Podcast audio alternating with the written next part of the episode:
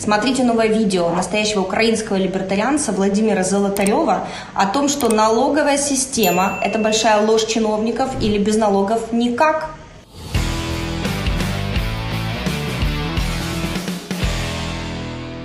Вопрос. Может ли большая страна развиваться без налоговых сборов? Ну, давайте сразу выясним, что страна и государство – это разные вещи. Налоговые сборы относятся к государству. А страна – это общество определенное, определенная как бы, группа людей, скажем так, там, э, у которых есть общая культура и так далее. Поэтому это разные понятия. Поэтому страна с налогами никак не связана. Ну, вот она связана с а, какими-то другими вещами, в том числе и совместными какими-то сборами, проектами, но прекрасно, значит, все это обходится без налогов. Поэтому это а, разные вещи. Были приведены там примеры Катаров разных и прочих таких вот маленьких стран, которых маленькие либо якобы вообще нет, на самом деле есть везде, в любом, в любом как бы сегодняшнем государстве, конечно же, налоги есть, потому что налоги – это суть государства. Вот уже они могут быть более открытые, более скрытые, а, инфляционные и так далее. Так сказать, они могут быть разные, но это то, для чего существует государство. Да? То есть мы понимаем, если а, что государство существует для налогов, да, то, естественно, в интересах государства увеличить сбор налогов, а в интересах страны – а, сделать это как, как можно меньше. То есть людей, которые живут в этой стране, конечно же, они а, должны стремиться к тому, чтобы налогов было меньше, и правильно делают, если стремятся. Вот, поэтому надо понимать, что это разные вещи, а, не пересекающиеся, так сказать, и даже противоречащие, точнее говоря, друг другу. То есть, чем больше налогов, тем хуже для страны, чем меньше налогов, тем а, для страны лучше. Налоги не имеют никакого отношения к развитию, да, то есть это, поскольку это собирается государство, в интересах государства, экономические налоги – это потребление а, чиновников и все, кто с ними связан, да, а плюс это как бы производственные расходы на связанные с, так сказать, с финансированием органов подавления, которые заставляют вас платить эти налоги, опять-таки, в самых разных формах. Вот. И с финансированием органов, э, скажем так, маскировки, которые э, делают э, некоторые вещи, так, чтобы вам казалось, что от государства есть какая-то польза. Ну, например, там, государственная медицина, государственное образование и всяческие другие государственные услуги, которые прекрасно предоставлялись бы на свободном рынке без всяких налогов. Вот. Но э, уже долгие годы государство пытается нас убедить, что только оно в состоянии, так сказать, предоставлять эти услуги. Для этого оно их монополизирует.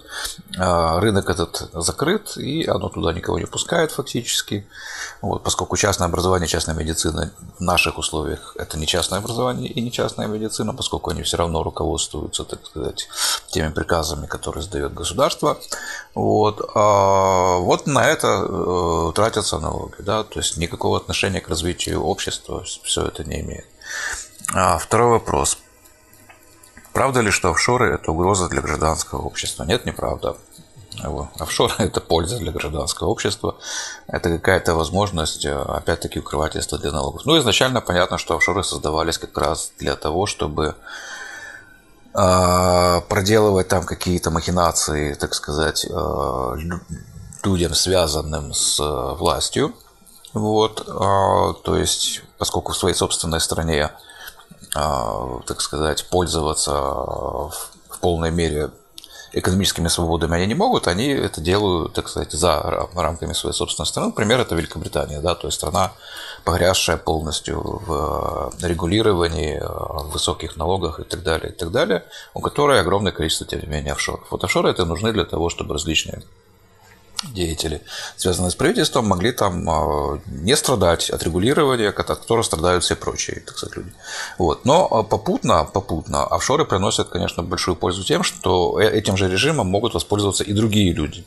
Да, то есть и другие люди тоже при должной остановке могут укрыть свои э, деньги от э, вот этих вот грабителей. Да? Поэтому офшоры, конечно, это хорошо. Если бы, э, скажем так, уже рассуждая в минархистских рамках, да, то есть опять-таки гипотетических монархистских рамках, вот, а, было бы, конечно, неплохо, если бы, допустим, наши правители э, рассуждали рационально, да, то есть в рамках рационального хозяина, который кормит свои, свое, значит, стадо, вот, а, и, ну, понятно, что на убой, Вот. Но тем не менее, пока это стадо живет, пока эти овцы, там, коровы, гуси, утки, значит, живы и не идут на стол, вот, они чувствуют себя хорошо, да, они жирненькие, такие упитанные, вот, веселятся, им хорошо. Вот. То есть вот эта вот разумная политика, как бы рациональная, она бы состояла в том, чтобы, конечно, из Украины сделать офшор, поскольку Украина бедная страна, у нее нет никакого другого пути развития, кроме как минимальные, скажем так, налоги, если мы говорим о том, что государство еще сохраняется, да, то, конечно же, минимальные налоги, то есть офшорный режим, это то, что может сделать вот эту скотину, за счет которой живут, то есть нас с вами, э, за счет, за, счет которой живут наши, э, так сказать, э, властители, да, более упитанные, они смогут собирать с нее больше, но они этого не понимают и не хотят понимать, ну, бог с ним. Так, какую роль должно выполнять государство в жизни Украины, чтобы она развивалась? Никакую. Государства не должно быть, да, то есть государство – это противоправный институт, это институт присвоения, а, то есть это узаконенный грабеж, да, то есть если мы вспомним, как государство любое возникает, оно возникает из грабежа. И потом уже просто-напросто, так сказать, меняется. Это сложный на самом деле вопрос. А, его эволюция, скажем так, этого института. Вот. Но просто надо понимать, что в самом начале, да, в самом начале была банда. Уже потом, уже там пошли короли всякие и так далее. Потом оно решило от королей избавиться. То есть, ну, не решило, а так складывалась эта вся система, что так будет лучше больше можно награбить.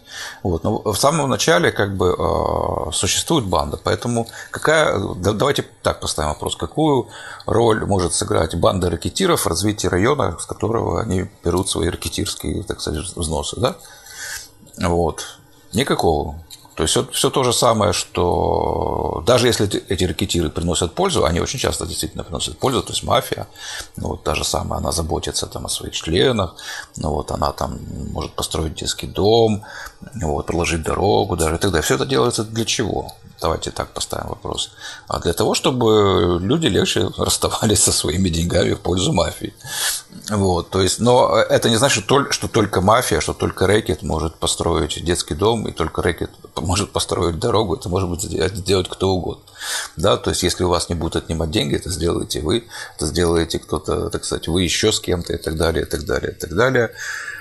А, то есть, ключевая роль в развитии принадлежит, э, скажем так, всем нам. То есть нет какой-то там движущей силы, там предприниматели, бизнесмены или еще кто-то. Предприниматели – это люди, которые, э, скажем так, рискуют собственным капиталом для того, чтобы э, получить прибыль. Да? То есть они как бы являются своего рода мотором, этой машины, но есть еще и остальная часть машины, в которой мы все, так сказать, принимаем участие. Потребители – это на самом деле самая важная, как это ни странно, часть, поскольку ради них, собственно говоря, все это и крутится. Да? То есть, если у вашего продукта нет потребителей, то все ваши бизнес-заслуги, они как бы ни к чему, они ничего не стоят. Это никому не нужно, все, все эти ваши усилия, может быть, они какие-то гениальные, да, но пока этого никто не покупает, никому не надо. Ну, то есть, пользы от вас никакой нет. Да? То есть, вот вся эта а, машина, тесно связанная друг с другом, она работает превосходно сама, без всякого, без всякой потребности в том, чтобы сидели какие-то люди, собирали с них какие-то налоги. Поэтому роль государства должна быть миним... отсутствие, так сказать, да, и вот его главная роль – это отсутствие государства. Другой совершенно вопрос в том, как этого достичь. А это сложный вопрос тоже. Вот, то есть, э, но цель должна быть именно такой. Не какое-то там маленькое государство. Мы стремимся к Если мы будем стремиться к маленькому государству, у нас будет все время большое государство. Мы можем получить маленькое государство только тогда, когда мы будем стремиться к его отсутствию. Ну вот, и наша цель должна быть отсутствие государства. Ну, вот, его, его не нужно, то есть, поскольку это историческое явление, это не экономическое явление, но не возникает само собой. Нет никаких естественных причин для того, чтобы государство возникало. Это, так сказать, э, такой вот кульбит просто-напросто в развитии вот, как бы людей, да, вот государства такое же, как рабство, например, или что-то. Это, это вот оно есть какое-то время, существует, потом проходит в силу разных причин. Да? Вот с государством должно быть точно так же. Никаких, еще раз говорю, причин для того, чтобы оно существовало, нет, оно не делает ничего полезного. Не смотрите зомбоящик, подписывайтесь на канал Бизнес Арена. Мы говорим правду о бизнесе в Украине. А также подписывайтесь на мой инстаграм и телеграм-канал. Все ссылки в описании к этому видео.